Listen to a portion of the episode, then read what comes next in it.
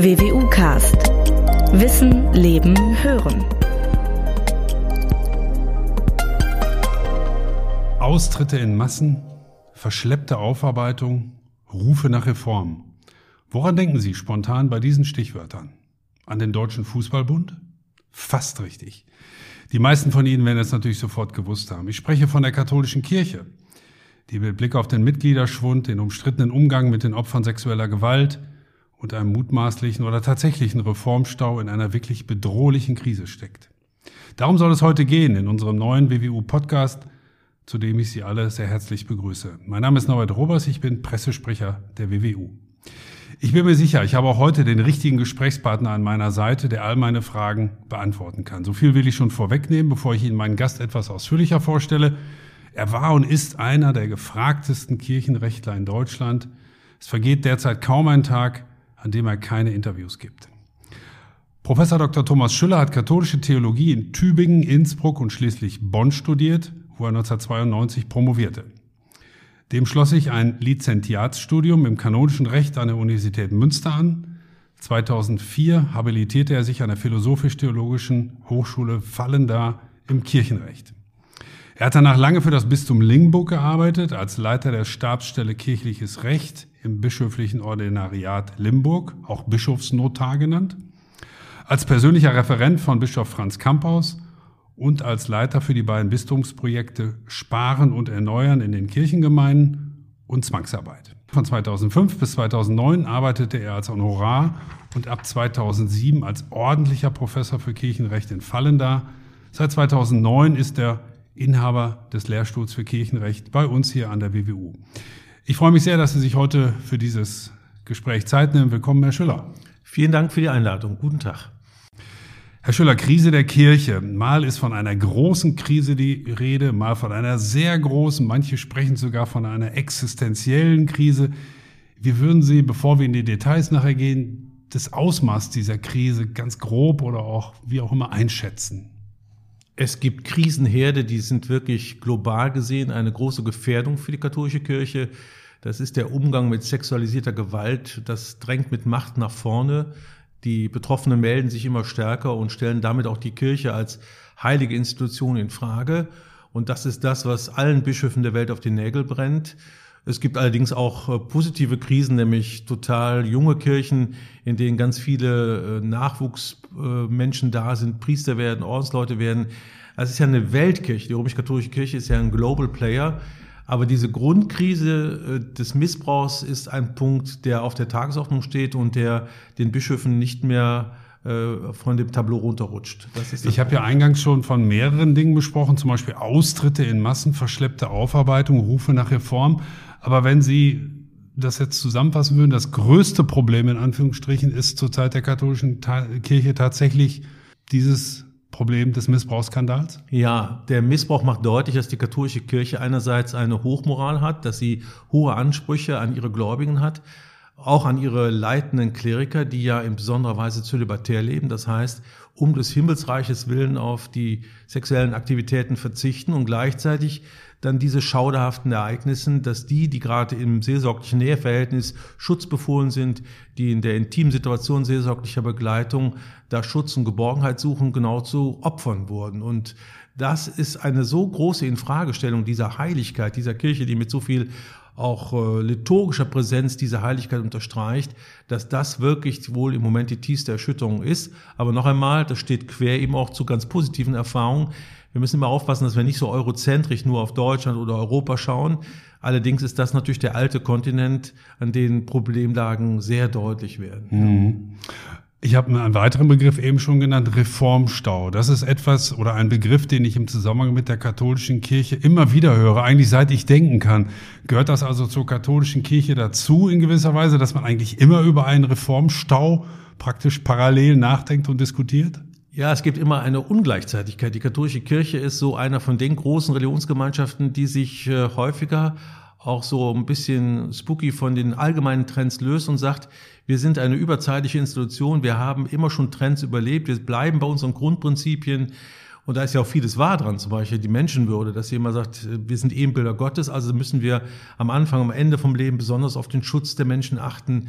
Ich würde sagen, diesen Markenkern soll sie auch nicht aufgeben. Gleichzeitig muss sie in die verschiedensten Kulturkreise sich inkulturieren. Äh, das macht das Reizvolle aus. Äh, aber es ist zugleich natürlich auch eine unheimliche Belastung, weil äh, es innerhalb dieser katholischen Kirche dann auch unterschiedliche Themen und Ungleichzeitigkeiten gibt. Das Thema Sexualität diskutieren wir in Afrika, in Asien ganz anders als in Westeuropa oder in den USA.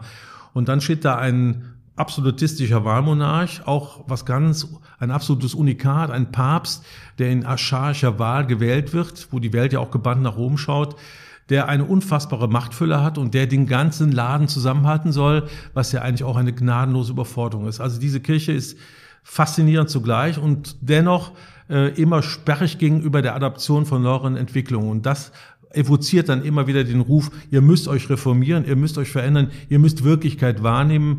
Und äh, darum ist das eine dauernde Aufgabe. Ecclesia, semper reformanda, die Kirche muss sich eigentlich immer wieder verändern und trotzdem ihren Markenkern behalten. In der Spannung lebt sie seit Anfang an. Aber Sie, Sie formulierten das gerade mit dem Papst, sagen wir mal etwas kritisch, mal vorsichtig formuliert, aber gehört das Papsttum nicht auch zu diesem Markenkern?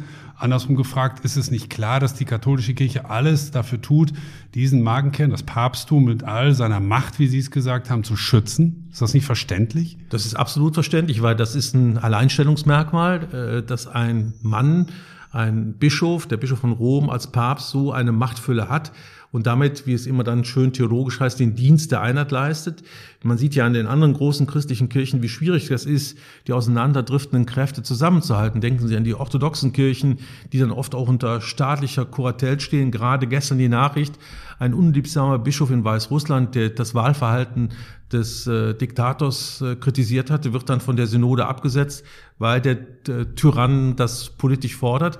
Das finde ich an der katholischen Kirche gerade mit dem Papst so großartig. Ist ja auch ein völkerrechtliches Subjekt, dass sie da sich nicht von den Staaten ins Boxhorn jagen lassen. Dafür braucht es einen starken Papst. Aber dennoch kann man innertheologisch oder zwischen den Kirchen diskutieren, ist das die Form des Papstamtes, äh, die wir für die richtige halten? Es ist ja eine sehr junge Entwicklung, darauf legt mein Kollege Hubert Wolf mal Wert. Das ist eine Geburt des 19. Jahrhunderts, einen so starken Papst zu konfigurieren. Reformstau, die Kirche muss sich ständig reformieren, Sie haben es schon gesagt. Diesen Ruf, den kennen wir aus Deutschland sehr intensiv in den Medien und auch in der Gesellschaft insgesamt, auch zu Recht, wenn ich Sie richtig verstehe. Ist das denn tatsächlich nur ein Ruf, der immer in Deutschland so laut wird, oder ist das auch eine weltweit artikulierte Forderung, die wir nur vielleicht in Deutschland gar nicht so mitbekommen? Es gibt schon in der ganzen Welt äh, Bestrebungen nach Reform. Ich bringe ein anderes Beispiel als das mit dem sexuellen Missbrauch. Es wird immer gesagt, dass hier zum Beispiel in Münster Maria 2.0, dass Frauen sich hier artikulieren als Graswurzelbewegung und sagen, wir wollen die gleichen Rechte in der Kirche haben wie die Männer und nicht nur dienende Mägde. Das sei so ein Dekadenzproblem von wohlsituierten Bürgerfrauen aus Münster. Das Interessante ist, dass die Frauen sich mittlerweile weltweit vernetzen. Ordensfrauen, verheiratete Frauen, Frauen, die also Kinder haben, Groß, Großmütter sind und in verschiedensten Kulturkreisen die Frage der Gleichberechtigung ein großes Thema ist, egal welcher Kulturkreis, ob im afrikanischen Kontext, ob im asiatischen Kontext. Also da würde ich sagen, da sind wir jetzt nicht die Stänkerer in Deutschland, die immer nach Reformen rufen. In Deutschland wird es immer mit einer großen Ernsthaftigkeit. Also man, die Römer, die Prälaten in Rom sagen immer, wenn ich mit Studierenden in Rom bin, ihr nehmt uns immer auch so wörtlich und beim Wort. Ja, so sind wir Deutschen halt. Wir nehmen das ernst, was der Papst oder die Kurie sagt, auch was sie normativ vorlegen. Aber das sollte der Papst auch, auch gut finden, dass wir ihn beim Wort nehmen, oder? Ja, aber mal er hat so, jetzt mal so. Ja, aber er hat natürlich auch so eine Leichtigkeit. Denken Sie, nach ein paar Monaten wurde er gefragt äh, von Theologen, was ist denn, wenn du Post von der Glaubenskongregation bekommst, die uns Theologen und Theologinnen ja das Leben durchaus schwer machen kann. Die haben eine Kontrollfunktion. Und da hat er gesagt, wenn ihr diesen blauen Brief bekommt, legt ihn mal zur Seite und macht munter weiter. Es ist schon so ein bisschen dieser Mischung aus italienischer Eleganz und lateinamerikanischer, äh, ihr könnt mir mal was ihr in Rom da sagt, ähm, muss man nicht unbedingt so wörtlich nehmen. Also der Papst ist selbst so ein Schlitzohr. Ähm, aber trotzdem, Deutschland ist immer das Land der Reformation. Wir gelten immer als äh, rebellisches Volk, als würde immer noch Martin Luther unter uns weilen. Das ist so das Bild, was von Deutschland in der römischen Kurie herrscht, ja. Die katholische Kirche ist eine sehr männliche Organisation. Wie war Das würden Sie wahrscheinlich unterstreichen, oder? Ja, ich bin 16 Jahre nur unter Männern gewesen und äh, ich war ja junger äh, verheirateter Familienvater und hatte das Gefühl, ich bin nur unter schwarzen Männern. Also äh, das war schon so. Das hat sich allerdings insgesamt in den, zumindest in Deutschland verändert. Äh, die deutschen Bischöfe sind ja sehr bemüht, äh, qualifizierte Frauen zu fördern, in Leitungspositionen zu bringen auch im Professorium. Ich habe in meinem Studium, Sie haben eben die Studienorte genannt, ich habe nur Priester erlebt, nur äh, im schwarzen Gewand Priester. Heute in Münster, in unserer Fakultät, wir haben, glaube ich, den größten Frauenanteil unter den Professoren. Also das hat sich schon gewandelt, aber das ist immer der entscheidende Punkt, den ich den Studierenden vermittel. Äh, am Ende entscheiden bischöfliche Männer, und zwar ganz alleine, ohne Frauen zu fragen, ob sie ein paar Brocken der Macht abgeben oder ob sie sagen, tja, wir haben das bessere Los gewählt. Wir leben ehelos, wir leben sexuell enthaltsam, aber dafür haben wir die Macht in den Händen. Diese Spannung bleibt. Wir werden das wahrscheinlich auch in diesem Podcast jetzt nicht auflösen können und vor allem nicht ändern können, das ist ganz klar. Aber was sind diese Beharrungskräfte? Ist das eine reine Machtfrage aus Sicht der Männer? Ist das eine theologische Frage? Ist das ein Misch aus allem? Ist das eine moralische Frage? Wie würden Sie diese Beharrungskräfte, auf welchem Fundament stehen die? Also die behaupten, diese Beharrungskräfte, diese konservativen Kräfte gerade in den USA, es ist ganz eklatant, dass sie natürlich auf dem Boden des Evangeliums stehen. Das sollte ja für alle christlichen Kirchen eigentlich die Grundurkunde des Glaubens sein. Wir sagen, das ist die Offenbarung in Jesus Christus. Ähm, es ist ein, ein Punkt, dass man, glaube ich, eine bestimmte Epoche, einen bestimmten Zustand der Kirche konservieren will, also nicht nur liturgisch, sondern auch in lehrmäßigen Fragen um, und das ist so eine Formulierung, die ich gerne benutze, weiter über die Herzen und Betten der Gläubigen Macht auszuüben. Wenn ich mit meiner noch lebenden 93-jährigen Mutter rede, wenn die mir erzählt, als sie dann das fünfte Kind geboren hat und zum Pastor gegangen ist in Köln und gesagt hat, es reicht jetzt, ich kann nicht mehr, und ihr einfach schlicht und ergreifend gesagt hat, ich weise dich an, weiter Kindern das Leben zu schenken, dann bekommt man so eine Ahnung, wie vor kurzem noch auch in, hier in Europa äh, Kleriker über Gläubige die Macht hatten. Und hier gibt es eben einen Clash of Cultures, unterschiedliche Bilder von Macht in der Kirche, männlicher Macht, klerikaler Macht und gleichzeitig die emanzipierten Gläubigen. Und das ringt miteinander. Das ist ein, wie ich finde, notwendiger Prozess. Sie sprachen schon davon, dass die Frauen sich äh, mittlerweile auch untereinander vernetzen, dass es da Bewegung gibt. Ist das aus Ihrer Sicht, wie würden Sie das beschreiben? Ist das aus Sicht der männlich-katholischen Kirche eine bedrohliche Entwicklung? Ist es eine ernstzunehmende Entwicklung oder ist es eine, wo man in fünf Jahren sagen wird, ein nächster Versuch ist gescheitert? Es ist vor allen Dingen eine notwendige Entwicklung, nötewendende Entwicklung, denn diese Frauen, die sich da zusammenschließen, äh, kommen vor allen Dingen aus dem Kontext der Gewalterfahrung. Also vor allen Dingen Ordensfrauen, die immer stärker auch feministisch denken, feministisch-theologisch denken und sagen, es kann nicht angehen, dass wir äh, Verfügungsmasse von Klerikern werden. Es gibt schreckliche Berichte aus dem asiatischen Kontext und das kommt jetzt ans Tageslicht. Plus natürlich die emanzipatorisch grundsätzliche Haltung, dass man sagt, zumindest in demokratischen Rechtsstaaten ist es nicht mehr vermittelbar, dass die eine Hälfte der Menschheit mit ihren Fähigkeiten, mit ihren Talenten, mit ihren speziellen äh, äh Sachen, die sie reinbringen können, mit ihrer Blickrichtung überhaupt nicht wahrgenommen werden. Und wenn Gott Mensch geworden ist, dann ist er nicht nur Mann geworden, sondern er ist Mensch geworden, Mann und Frau, also wenn man Schöpfungsbericht ernst nimmt. Kurzum, das ist schon eine Bewegung, vor der Rom, vor der viele Bischöfe auch Angst haben. Und Frauen haben jetzt auch diesen politischen Punch zu sagen, da lassen wir nicht locker und das wird schon als Bedrohung erfahren. Ja, klar. Und das nehmen Sie auch so in Rom wahr? Oder sind das einzelne Bischöfe, die sagen, ups, jetzt wird's aber ernst? Oder haben Sie auch das Gefühl, dass auch die Kurie in Rom jetzt tatsächlich aufhorcht und das Ganze ernst nimmt und vielleicht auch einen Schritt auf die Frauen zugeht? Fragezeichen? Äh, unterschiedliche Haltungen. Also wenn man in der Glaubenskongregation ist, gibt es mittlerweile ein eigenes Dossier über Maria 2.0. Also wie in früheren Inquisitionszeiten, dass man schaut, wer sind die Gefährder der katholischen Kirche. Und da werden also Dossiers angelegt, das werden die Akteurinnen identifiziert, dann werden die Schriften sich angeschaut, das ist wie früher bei der Stasi, also dass man eben, ich sage das ganz provokant, dass man sich kundig macht und das wird als Bedrohung erfahren. Es gibt natürlich den päpstlichen Rat für die Laien, da ist ein US-Amerikaner, Farrell, ein Kardinal, der sagt, super, Frauen müssen, wir müssen, die Kirche muss weiblicher werden.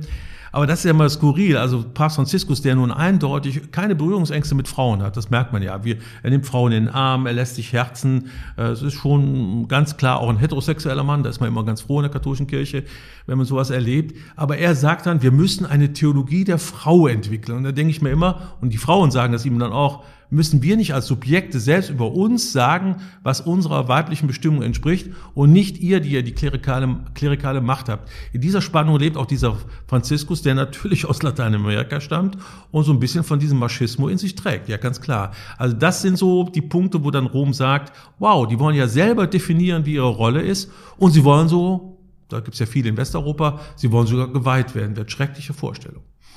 Sie haben ja logischerweise hier in Münster als Hochschullehrer auch mit Studentinnen zu tun. Wie nehmen Sie deren Einstellung denn wahr? Warum studieren Frauen vor dem Hintergrund, dass sie auf eine sehr männliche ähm, Institution treffen? Warum studieren Sie überhaupt katholische Theologie? Was zieht Sie an? Was erwarten Sie auch in Zukunft von der katholischen Kirche? Das ist eine Frage, die ich mir jedes Semester neu stelle und ich äh, binde das auch in die Lehrveranstaltung rein. Ich habe jetzt eine neue Vorlesung im laufenden Sommersemester, was Lehrerinnen und Lehrer über das Kirchenrecht wissen sollten. Ich hatte ein bisschen Luft diesmal und da habe ich das als einen Themenblock, Frau und Kirche, und genau diese Frage, die Sie gestellt haben. Und ich frage dann die Studierenden. Und da kommen natürlich die Punkte, dass sie selbst ihre katholische Sozialisation, Beheimatung, dass sie ihnen was bedeutet, dass sie selbst gläubige Frauen sind, junge Frauen sind und dass ihnen Kirche auch was bedeutet und dass sie da gerne, zum Beispiel als Lehrerin, die Inhalte des Glaubens natürlich in pädagogisch guter Form in der jeweiligen Schulform an den Schülern, Schülern bringen. Und dann gibt es eben erstaunlicherweise immer noch junge Frauen, die auch Seelsorgerin werden wollen. Und äh, meine Aufgabe ist immer, sie nicht darin zu hindern. Das, da bin ich einfach auch von meiner katholischen, von meinem katholischen Werdegang, da bin ich nicht der Richtige für. Aber ich sage immer, ich, ich werde euch ehrlich schildern, in welche Männerwelt hier hineinkommt. Ihr werdet immer einen Chef haben, der Priester ist und der möglicherweise theologisch euch haushoch unterlegen ist, aber er hat, weil er Pfarrer ist, die Macht, euch zu sagen, was ihr zu tun und zu lassen habt. Wie reagieren die dann? Dann sind sie immer erst erschrocken und sagen, aber die sind doch alle ganz nett, wir kennen doch nur nette Pasteure. Und dann sage ich immer, ja gut, die gibt's auch Gott sei Dank immer noch, Gott sei Dank, ja klar. Aber ihr müsst immer wissen, ihr kommt nie in die Situation, dass ihr mal sagen könnt, das machen wir jetzt pastoral oder das ist ein innovatives Projekt. Ähm, und trotzdem ist es erfreulich und immer noch erstaunlich. Das hat ein bisschen was mit der Region hier zu tun, südliches Niedersachsen, Münsterland. Ich bin immer erstaunt im ersten Semester, wenn ich frage, wer ist von euch Messdienerin und Messdiener, dass immer noch drei Viertel aufzeigen. Das erleben sie in anderen Teilen der Republik nicht mehr so. Aber auch das erodiert, auch das äh, wird weniger. Aber es gibt hier noch richtig katholisch sozialisierte Studierende, ja. Die mhm. gibt's. Kommen wir zum größten, zur größten Herausforderung, zum größten Problem, was die katholische Kirche derzeit, äh, der sie sich stellen muss, den sogenannten Missbrauchsskandal. Ähm, vielleicht eine etwas grobe Frage vorab. Welchen Eindruck haben Sie? Wie ernst meint es die Kirche mit der Aufarbeitung? Wobei mir bewusst ist, mit die Kirche ist natürlich wahrscheinlich ja. schwer zu sagen. Die Kirche besteht aus sehr vielen Personen. Aber wenn Sie es trotzdem mal versuchen, so zusammenzufassen, was, was glauben Sie? Hat die Kirche erkannt, was das für eine gewaltige Herausforderung, ein Skandal ist? Und meint sie es ernst mit der Aufarbeitung? Ich nehme es an zwei Akteuren wahr. Einmal den Papst selbst, dem ich es abnehme, dass es ein Thema für ihn ist, der auch strukturelle Maßnahmen ergriffen hat, auch rechtlicher Art, also höchster Gesetzgeber der Kirche, der bei dem Anti-Missbrauchsgipfel 2019 danach auch strenge Normen für die Bischöfe erlassen hat, die nicht sachgerecht mit dem Thema umgehen, der gesagt hat, wenn Bischöfe das nicht ernst nehmen, dann sind sie längste Zeit Bischof geblieben. Also das sehe ich schon bei ihm.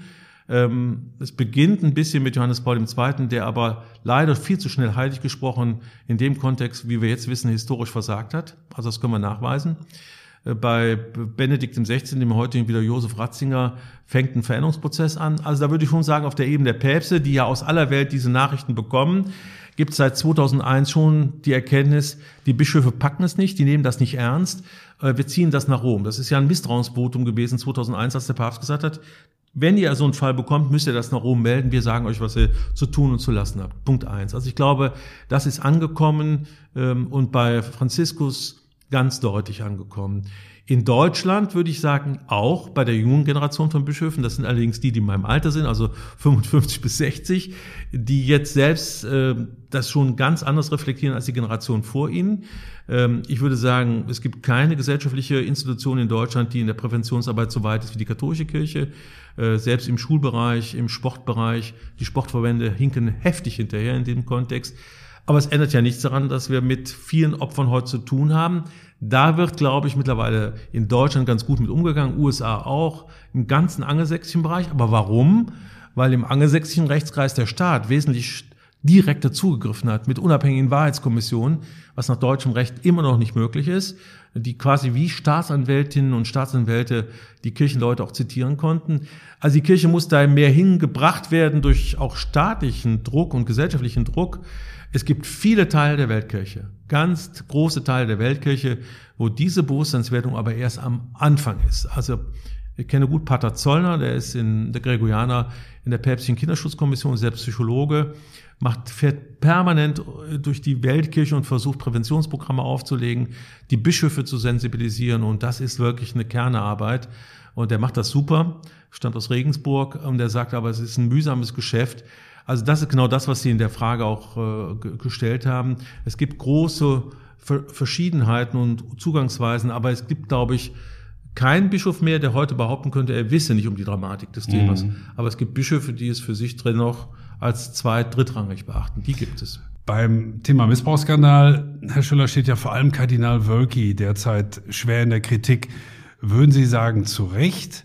Oder kann man nicht auch sagen, naja, Wölki steht zu Recht in der Kritik, aber viele verstecken sich auch hinter ihm und sind ganz froh, dass ihre Bystime in diesem Zusammenhang gerade nicht genannt werden?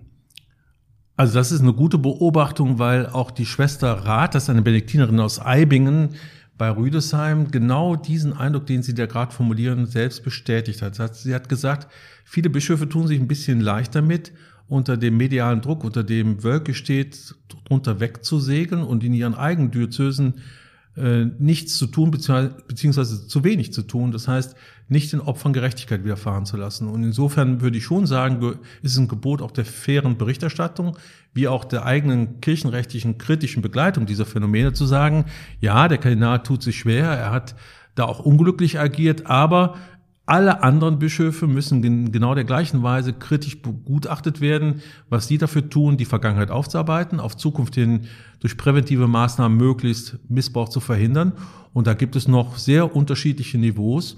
Insofern muss man aus Gründen der Gerechtigkeit sagen, ist hier eine differenziertere Betrachtungsweise notwendig. Wollen wir vielleicht mal auch ein positives Beispiel suchen? Zumindest, vielleicht haben Sie sofort eins im Kopf. Gibt es ein Bistum, gibt es einen Bischof, von dem Sie sagen würden, der geht vorbildlich in dieser Sache derzeit voran? Da fallen wir schon ein paar Bistümer ein. Also wichtig ist nochmal, dass ich unterscheiden würde, wen lassen Sie untersuchen. Also wenn ich Kanzleien beauftrage, juristisch die Vergangenheit aufarbeiten zu lassen, dann werde ich immer etwas nachdenklich, weil das sind mandatierte Kanzleien und die werden immer in immer für den Mandanten arbeiten. Das heißt, sie werden das heraussuchen, was ist, werden es aber so juristisch werten, dass nach Möglichkeit der, der das Mandat gegeben hat, also der Bischof, möglichst gut davon kommt. Und das hat sich auch gezeigt bei den Gutachten, äh, weil die Juristerei basiert auf in Sprache gefassten Normen und was in Sprache gefasst ist, ist auslegungsbedürftig. Man kann es auch im Strafrecht mal nach links auslegen oder nach rechts auslegen. Das ist ja auch der Reiz dieses Faches des Jurastudiums. Ne? Und äh, dementsprechend äh, finde ich es besser, was zum Beispiel hier in Münster, aber auch in Osnabrück geschehen ist, dass man gesagt hat, wir machen einen Vertrag über die WWU mit ausgewiesenen äh, Fachwissenschaftlerinnen und Fachwissenschaftlern, hier Großbölting, in Osnabrück sind es andere Akteure, die vollkommen eigenständig unter Bereitstellung des kompletten Materials und dem Zugang zu allen Archivalien die Sachen untersuchen können und vor allen Dingen, ohne dass wir hier einen Daumen drauf halten können, die Sachen veröffentlichen können, Natürlich mit dem Haftungsrisiko, was jeder hat, der so einen Bericht in die Öffentlichkeit bringt. Ähnliches würde ich für Mainz sagen. Bischof Peter Kohlgraf, der ja in die großen Fußstapfen von Keiner Lehmann getreten ist, der es ähnlich macht. Also da würde ich schon Bistümer sehen, die da sehr klar vorgehen, auch die noch amtierende Bischöfe und ihre Amtszeit in den Blick nehmen. Ein Negativbeispiel ist zum Beispiel Erzbistum Paderborn hier um die Ecke, grenzt ja unser Gebiet an. Da hat der Erzbischof entschieden, ja, soll die Vergangenheit untersucht werden, auch durch eine unabhängige äh, Professorin der Kirchengeschichte, die hier bei uns in Münster habilitiert hat. Aber es wird genau so lange untersucht, bis er sein Amt angetreten hat. Das ist natürlich so eine Offenkundigkeit, wo ich sage, nein, Erzbischof Becker, du musst dich und deine Amtszeit auch untersuchen lassen. Also es gibt viele große Unterschiede und da muss man im Detail genau hinschauen. Ich finde es vor allen Dingen wichtig, dass publiziert wird, dass die Öffentlichkeit sich ein Bild machen kann, eine eigene Meinung bilden kann und überprüfen kann, ist nach fachwissenschaftlich sauberen Kriterien vorgegangen worden, sowohl juristisch nach beiden Rechtskreisen, staatliches Recht, kirchliches Recht, aber eben auch historisch, dass man die Zeit ergründet, in welchem Kontext ist was wie geschehen. Und wenn das geschieht, gibt, dann gibt es schon so drei, vier Diözesen. Es gibt aber auch Diözesen, um Negativbeichte zu nennen, ähm, was auch kirchenpolitisch wichtig ist, wie äh, Trier, die älteste Diözese Deutschlands wo ja der Bischof Ackermann ist und der ist ja auch der Ansprechpartner für Fälle von sexuellem Missbrauch für die Bischofskonferenz und der zögert überhaupt eine Aufarbeitung immer weiter raus. Naja, weil der eine Vorgänger ist eben Kardinal Marx und der andere ist der neue Vorsitzende der Bischofskonferenz, Georg Betzing, der da Generalvikar war.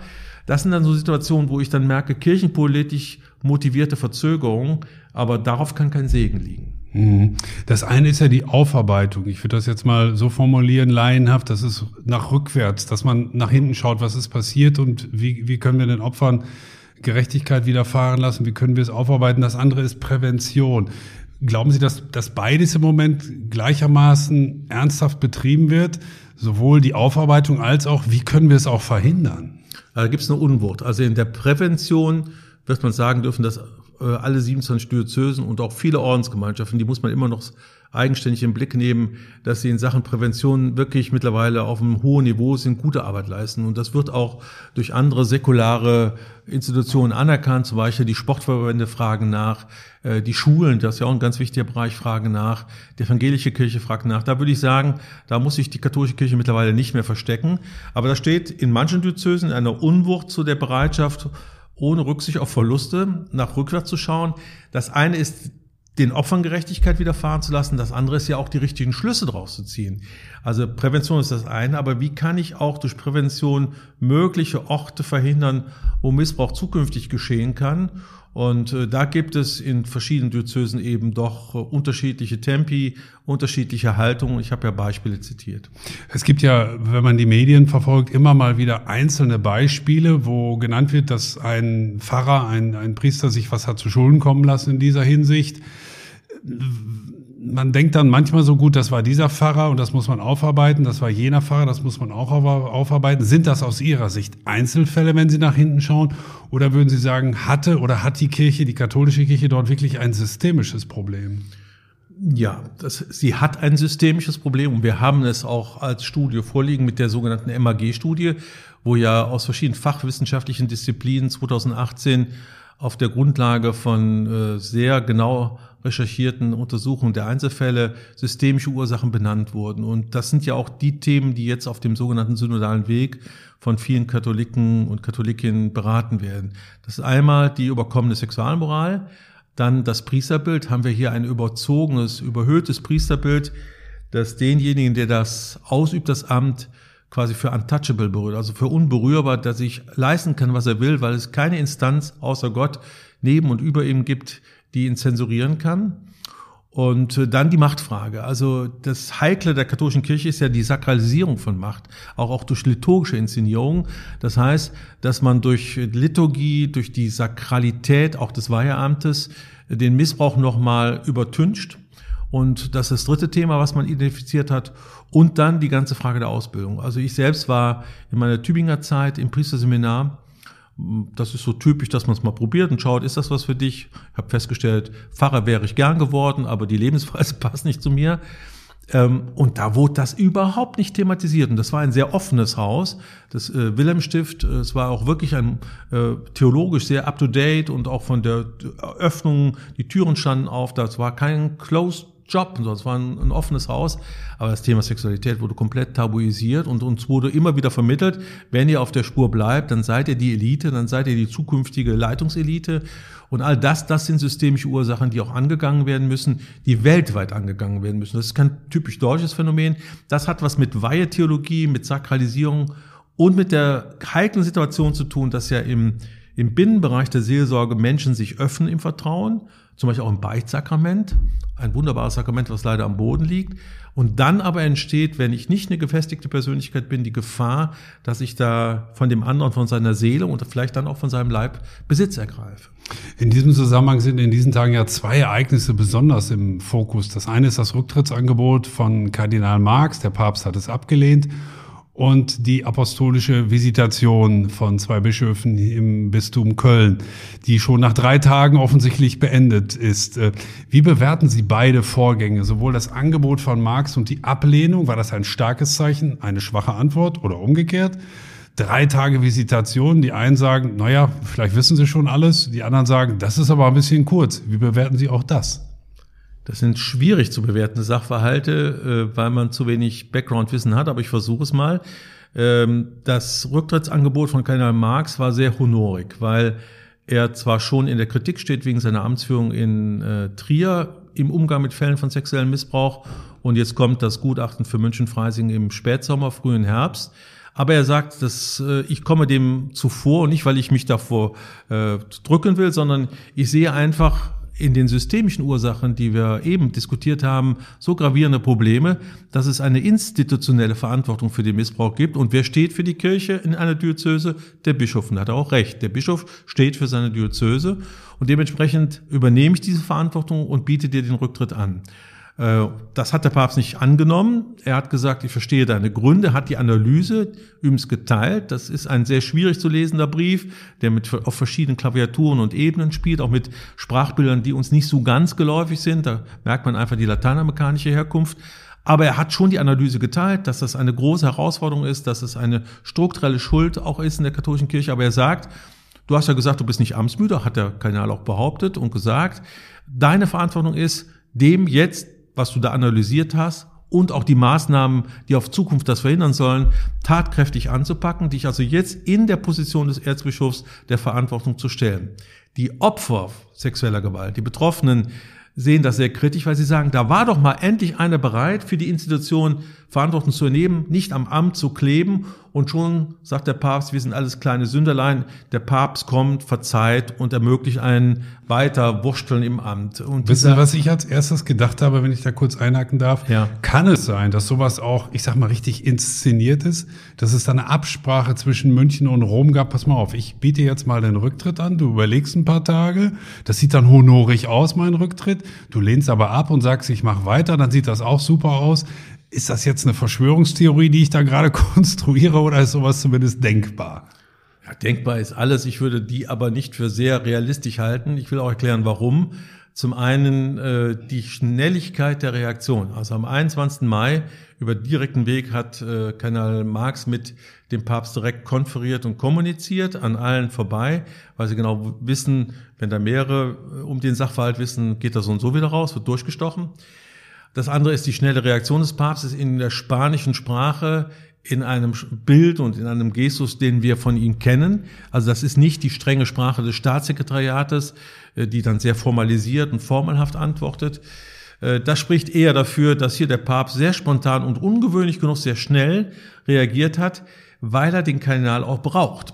Kardinal Marx gehört ja zu seinem Schattenkabinett. Es gibt äh, ursprünglich neun, jetzt sind es, weil zwei wieder wegen Missbrauch rausgehen mussten, aber sechs, sieben Kardinäle, mit denen er einmal im Monat die wichtigsten Dinge berät, auch die Kurenreform, die, das große Problem des nicht sachgerechten Umgangs mit Finanzen. Der Vatikan ist chronisch unterfinanziert, Korruption steht auch unter Aufsicht der EU, der Finanzaufsicht.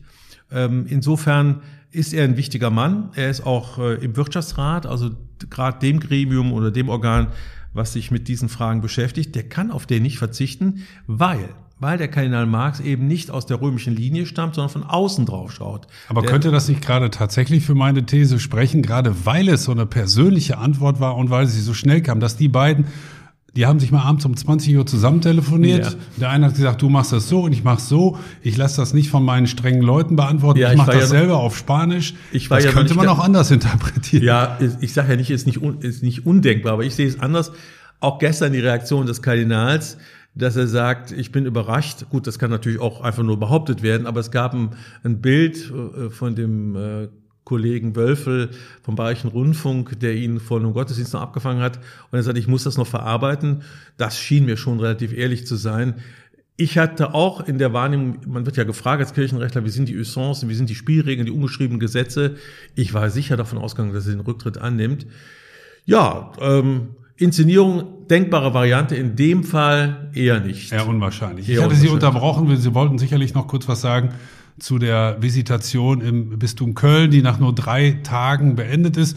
Halten Sie das für, naja, so macht man das halt oder hat Sie das überrascht? Also zunächst mal hat mich die apostolische Visitation generell überrascht, weil das ein selten gezücktes Mittel des Papstes ist, wenn er disziplinarisch handeln will. Das heißt, das macht er nicht einfach jeden Tag zweimal oder dreimal, sondern das sind sehr selten gewählte Methoden.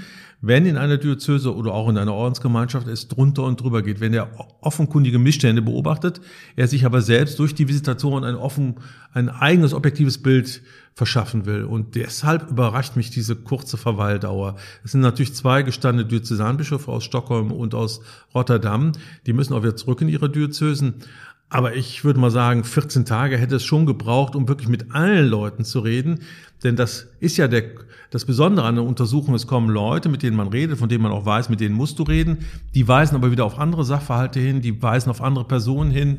Das ist sehr, sehr kurz und es gibt zwei Interpretationen. Die einen sagen, es wird nur pro forma durchgeführt, weil man eigentlich schon längst entschieden hat, ihn zu behalten oder nicht zu behalten. Da kann man wieder zwei Varianten durchspielen.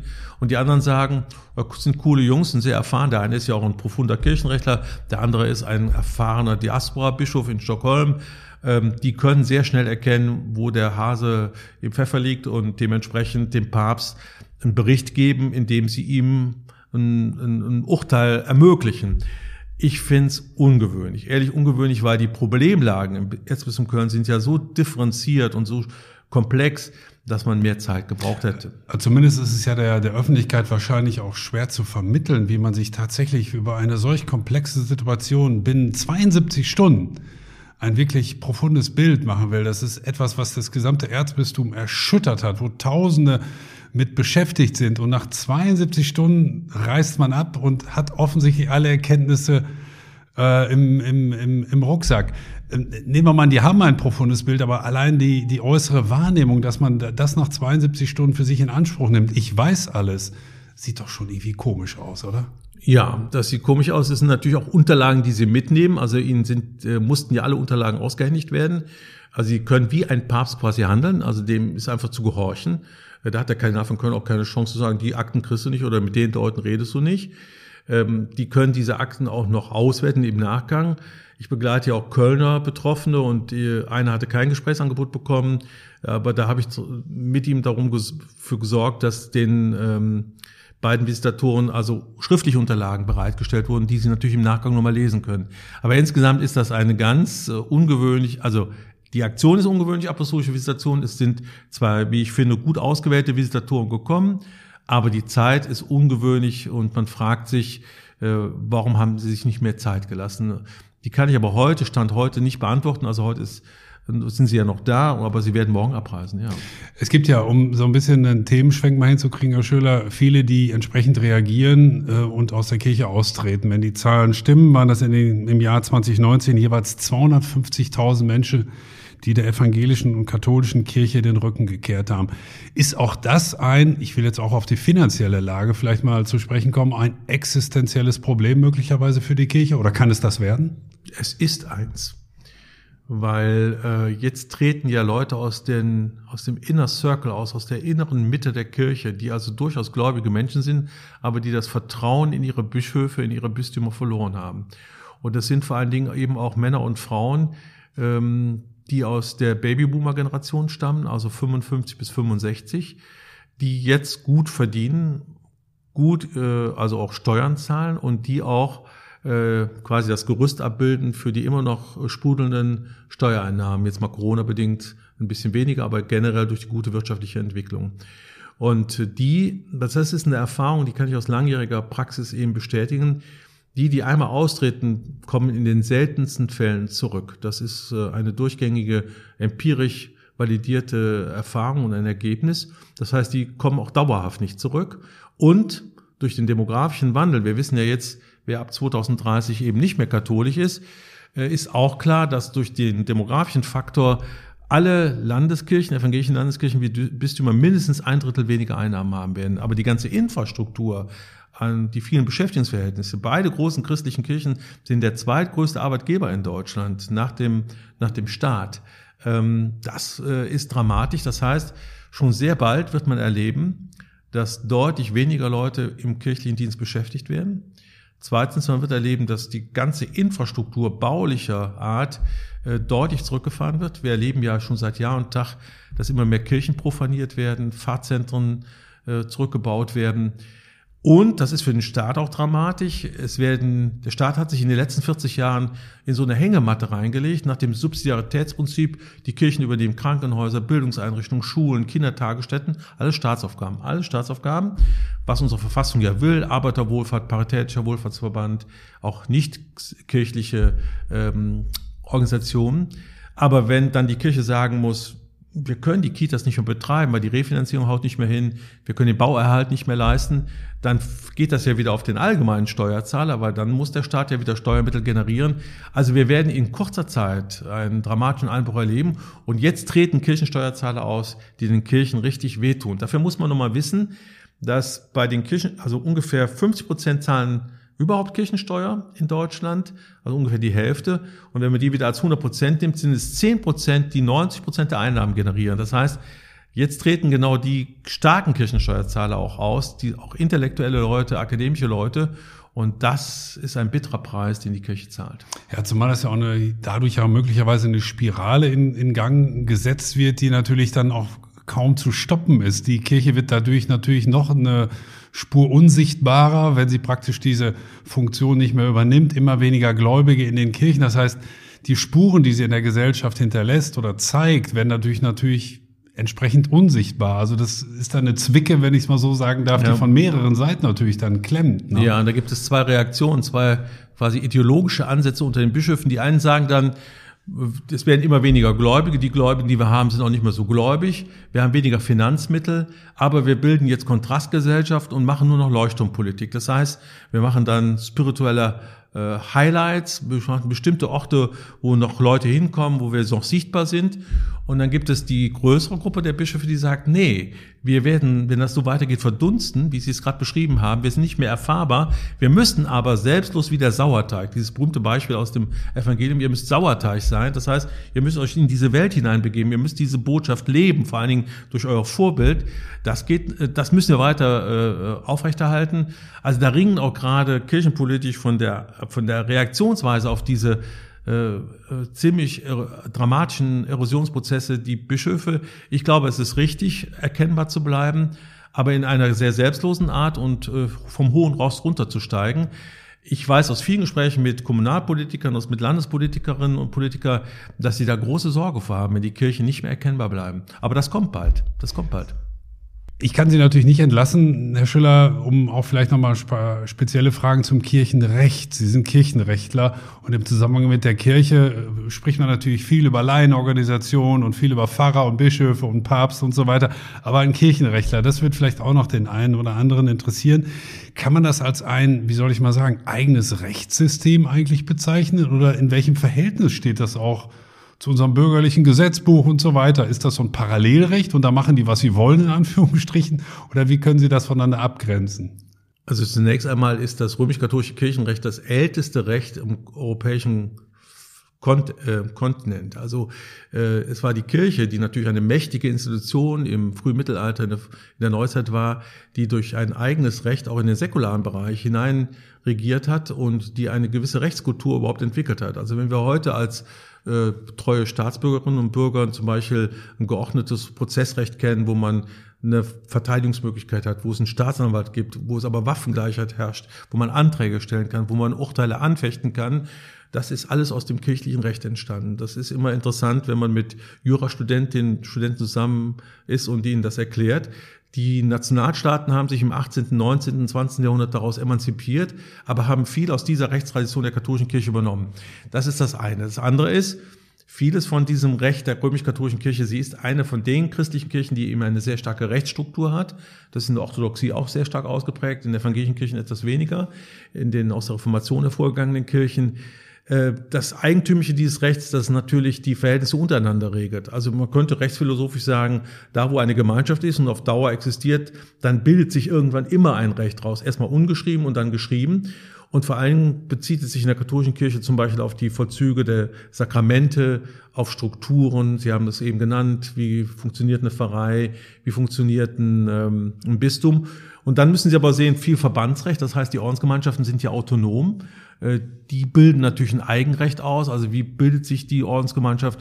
Wen gibt's da denn ab? Die Äbtissin. das ist eigentlich ein sehr grundlegendes Phänomen von Gemeinschaftungen, die über längere Zeit existieren. Das kirchliche Recht ist dann nochmal religiös gefärbt. Also vieles im, ähm, im, Kirchenrecht hat eine theologische Hinterlegung. Äh, denken Sie ans Sakramentenrecht, ans Verfassungsrecht und vieles andere mehr. Dieser Vorwurf Staat im Staat, der ist entstanden in zwei Kontexten. Einerseits im Kontext der Missbrauchsdebatte, dass man gesagt hat, gilt für die Kirche nicht das Staatsrecht, auch das Monopol der staatlichen Strafverfolgung. Und das ist berechtigt, wenn man historisch zurückblickt. Heute ist klar, jeder Anfangsverdacht, der begründet ist, wird sofort der Staatsanwaltschaft gemeldet. Das ist aber erst eine späte Erkenntnis. Also da würde ich sagen, ist das heute nicht mehr. Was meinen Sie mit spät in diesem Zusammenhang? Noch bis weit noch in unser Jahrtausend hinein hat man solche Sachen nicht in Staatsanwaltschaften gemeldet und auch nicht der Kripo, weil die kirchenrechtlichen Regeln waren hier offener, waren hier offener. Jetzt hat übrigens auch Papst Franziskus 2019 verfügt, wann immer ihr dazu verpflichtet seid, ihr müsst das den staatlichen Strafverfolgungsbehörden melden. Aber das ist eine sehr späte Erkenntnis. Das zweite ist das kirchliche Arbeitsrecht, was immer diesen Eindruck erweckt. Ne? Also wir haben eben gesagt, zweitgrößte Arbeitgeber. Beide christlichen Kirchen haben eigene arbeitsrechtliche Bestimmungen. Der berühmte dritte Weg, also kein Streik, keine Aussperrung. Ähm, da muss man aber sagen, also äh, das gilt nur für bestimmte Loyalitätsobliegenheiten. Bedeutet, dass wenn man in den kirchlichen äh, in den kirchlichen Dienst tritt, ist das wie ein Tendenzbetrieb. Das ist übrigens bei Journalisten ja auch oder in Parteien. Das heißt, das sind ein paar strengere Loyalitätsobliegenheiten. Ansonsten gilt aber das staatliche Arbeitsrecht, Kündigungsschutzgesetz. Ich war 16 Jahre Schlichter in solchen Dingen. Also äh, da würde ich sagen, es ist so, da wo die Kirche die, unsere Verfassung ist ja sehr religionsfreundlich, ein Selbstbestimmungsrecht hat, darf sie eigenes Recht setzen, aber es gilt trotzdem das für jeden Bürger und Bürgerin geltende Recht. Das heißt, dieser, dieser latente Vorwurf oder was man so im Hinterkopf hat, das ist ein kirchliches Recht im Recht, die machen sich da ihre eigenen Geschichten zurecht praktisch, äh, den würden Sie nicht zustimmen. Nein. Das stimmt so nicht. Nein, es steht ja zum Beispiel auch im Kodex drin, so heißt eben das kirchliche Gesetzbuch, dass diese Normen, die da jetzt formuliert werden, nur Katholikinnen und Katholiken binden. Das ist vollkommen klar. Also das alte Recht von 1917 ging noch davon aus, dass die römisch-katholische Kirche übrigens alle Christinnen und Christen bindet. Auch davon hat man Abstand genommen. Man sagt, das, was wir als innerreligiöses Recht haben, bindet nur katholische Christinnen und Christen, Gott sei Dank. Das heißt, auch im Zusammenhang mit dem Missbrauchsskandal kann jetzt und will auch die katholische Kirche nicht mehr ihre Täter schützen und sich hinter mit dem eigenen Kirchenrecht praktisch so ein bisschen freikaufen. Das ist nicht mehr vorstellbar. Ja, die kommen vor die Staatsanwaltschaft. Die kommen. Also die Leitlinien der Deutschen Bischofskonferenz sehen das jetzt vor. Papst Franziskus hat ja gerade äh, das sechste Buch des Kodex, besteht aus sieben Büchern, das Strafrecht komplett reformiert. Da gibt es jetzt eine neue äh, tritt am 8.12.2021 in Kraft. Eine ganz klare neue Regelung, dass äh, man von diesen bei Kenntnis von diesen Verdachtsfällen sofort die staatlichen Ermittlungsbehörden äh, in Kenntnis setzen muss und auch deren äh, Ermittlungsprimat auch achten muss. Das heißt, äh, da nicht irgendwie was vertuschen kann. Aber es ist eine sehr, sehr späte Erkenntnis. Sehr lange hat die katholische Kirche tatsächlich, wie ein Staat im Staat gemeint, sich immunisieren zu können gegenüber staatlicher Strafverfolgung. Das ist im Fall von Missbrauch eine berechtigter Vorwurf für die jüngste und längere Vergangenheit. Auch wenn wir schon das eine oder andere Mal über ihn gesprochen haben, ich würde doch nochmal versuchen, von Ihnen auch so eine Art, ich sag mal, Zwischenbilanz des aktuellen Papstes zu erfragen. Wir haben über viele Probleme gesprochen, äh, der katholischen Kirche, Missbrauchsskandal, Austritte, Pastorenmangel und so weiter. Wie nehmen Sie Franziskus auch als Papst zu einer Weltkirche wahr? Hat er das alles im Blick? Versucht er allen gerecht zu werden? Ist er tatsächlich ein Reformer? Ist er ein Bewahrer? Als was wird er möglicherweise, auch wenn er uns hoffentlich noch lange erhalten bleibt, in die Kirchengeschichte eingehen? Was prophezeien Sie gewisserweise? Ja. Man kann es ja nur spekulativ machen ich sage zu den Studierenden immer, dass man ein Pontifikat erst 50 Jahre später nach Tod eigentlich gerechterweise beurteilen kann, aber ich versuche trotzdem eine Antwort zu geben. Ich glaube nicht, dass er als Reformer in die Kirchengeschichte eingehen wird. Also die Hoffnung bestand am Anfang. Er ist ja sehr frisch aufgetreten. Äh, allein schon die ersten Worte, die er auf der Loggia des Petersdom gesagt hat, Buonasera, da klickten, klickten, also da, da waren die Italiener begeistert. Einer, wie man abends in einem Restaurant gesagt, Buonasera, guten Abend. Ganz normal. Ich meine, der hat ja italienische Wurzeln auch. Ähm, in der Art, wie er auf Menschen zugeht, das ist absolut authentisch. Die Art, wie er äh, den Glauben der Menschen ernst nimmt, das unterscheidet ihn auch von seinen Vorgängern. Also er, er hat zum Beispiel die wirklich glaubwürdige Erfahrung in Lateinamerika gemacht, dass die Mütter und Großmütter, die er immer lobt, dass er sagt, das sind die wahren Zeuginnen des Glaubens. Denen müsst ihr glauben. Die geben den Glauben weiter. Nicht wir Kleriker, sondern das sind die Mütter, die Großmütter, auf die er immer einen Lobpreis singt. Das kennen wir aus Italien. Die Mütter und Großmütter werden immer hochgehoben und sind heilig. Die sind heilig im wahrsten Sinne des Wortes. Das sind sehr sympathische Züge. Dass er gesagt hat, heilsame Dezentralisierung. Also alles guckt ja immer auf Rom, haben wir eben ein paar Beispielen ventiliert. Aber Leute, ihr müsst auch vor Ort schauen, was die richtigen Lösungen sind. Äh, zum Beispiel bei der Frage Segnung gleichgeschlechtlicher Partnerschaften wäre es nicht eine Möglichkeit, dass man hier in Europa, in den USA mal die Leute segnen lässt, ohne das zu sanktionieren. Aber ähm, in anderen Kontexten sagt, da gibt der kulturelle Kontext das noch nicht her. Also das könnte sein, dass Papst Franziskus das angestoßen hat. Er ist ja Jesuit und seine jesuitischen äh, Chefberater sagen Folgendes, ein interessantes Bild. Franziskus sät aus, um mehr Freiheit in der Kirche, mehr Pluralität zu kreieren. Die Ernte werden seine Nachfolger äh, einholen. Okay, das heißt, wir müssen da etwas geduldig sein. Und wir werden dann mit Abstand von 50 Jahren, das müssen dann nächste Generation von Theologie-Professoren und Professoren sein, sagen, doch, er hat Reformen angestoßen, auch wenn in der Zeit es so kritische Leute wie den Schüller und andere gab, die ungeduldig waren und die sagten, die Reformen müssen jetzt sofort kommen und nicht später.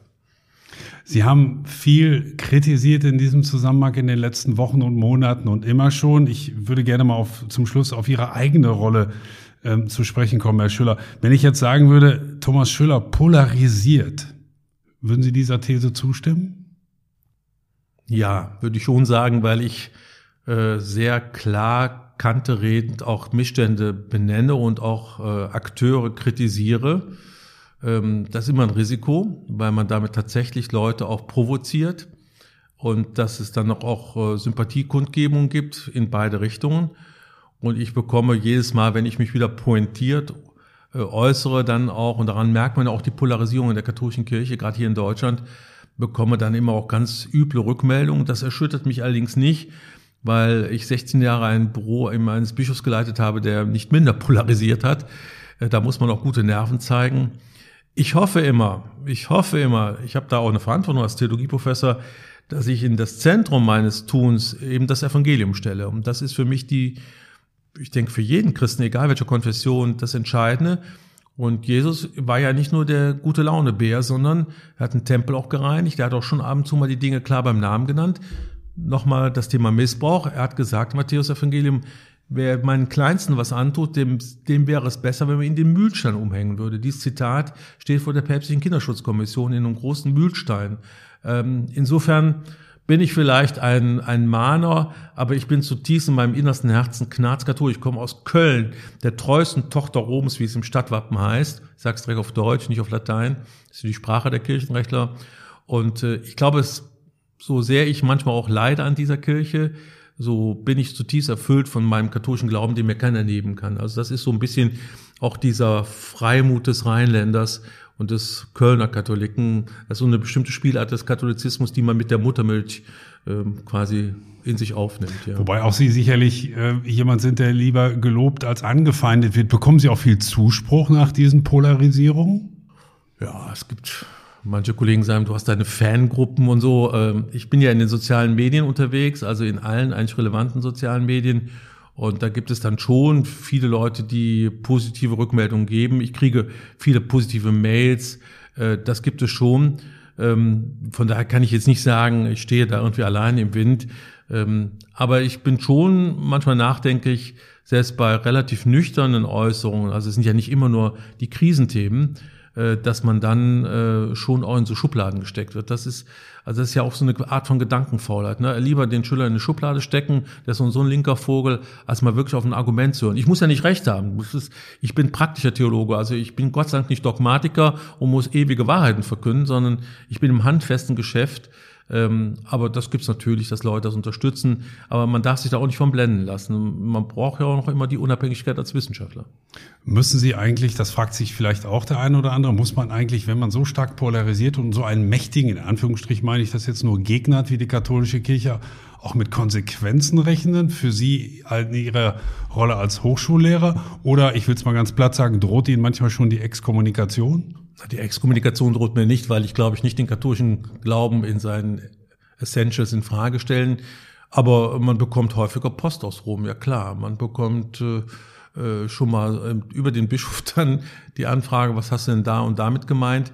Äh, jetzt habe ich das Glück, immer zu handfesten Themen reden zu müssen. Ich bin höher in die praktische Fächergruppe der Theologie, ähm, aber das kommt schon vor. Äh, ich habe zum Beispiel regelmäßig Post auch äh, von Kardinal Meissner bekommen, dem Erzbischof von Köln. Das war aber sehr sportiv. Das heißt, er hat irgendwie was gehört, hat sich geärgert oder sich das nicht für gut gefunden und dann hat er mit mir einen Dialog und ein Gespräch begonnen und am Ende haben wir häufiger festgestellt, das Gespräch war gut, wir sind uns nicht einig geworden, aber wir sprechen uns nicht das Katholischsein ab. Also wenn es so geht, ist gut. Ähm, gelegentlich sind es auch absurde Geschichten, aber da muss man gute Nerven haben und äh, der Kirchenrechter ist ja und die Kirchenrechterin ist ja eher dafür da, andere Kolleginnen und Kollegen, die bedroht sind durch römische Invektiven, also durch Be äh, Untersuchungen zu schützen. Da sehe ich eher meinen Bereich. Und dann ist es ganz gut, in der Fakultät vielleicht einen zu haben, der sich auch rechtspraktisch damit auskennt. Ja. Die katholische Kirche, äh, liebe Hörerinnen und Hörer, steckt in einer schweren, wirklich tiefschweren Krise. Es gibt ein systemisches Problem, wie wir heute erfahren haben, der Missbrauchsskandal. Aber immerhin, die katholische Kirche zeigt auch, dass sie es ernst meint mit der Prävention. So gesehen besteht auch Hoffnung auf Besserung. Das alles haben wir heute in einem intensiven Gespräch erfahren von Thomas Schüller, dem Direktor des Instituts für kanonisches Recht, der auch persönlichen Anfeindungen ausgesetzt ist, der auch an seiner katholischen Kirche leidet, aber dennoch, und das finde ich ja ganz interessant, sich selber nach wie vor als erzkatholisch bezeichnet. Und äh, ich danke Ihnen sehr für dieses Gespräch, Herr Schüller. Vielen Dank für die Gelegenheit.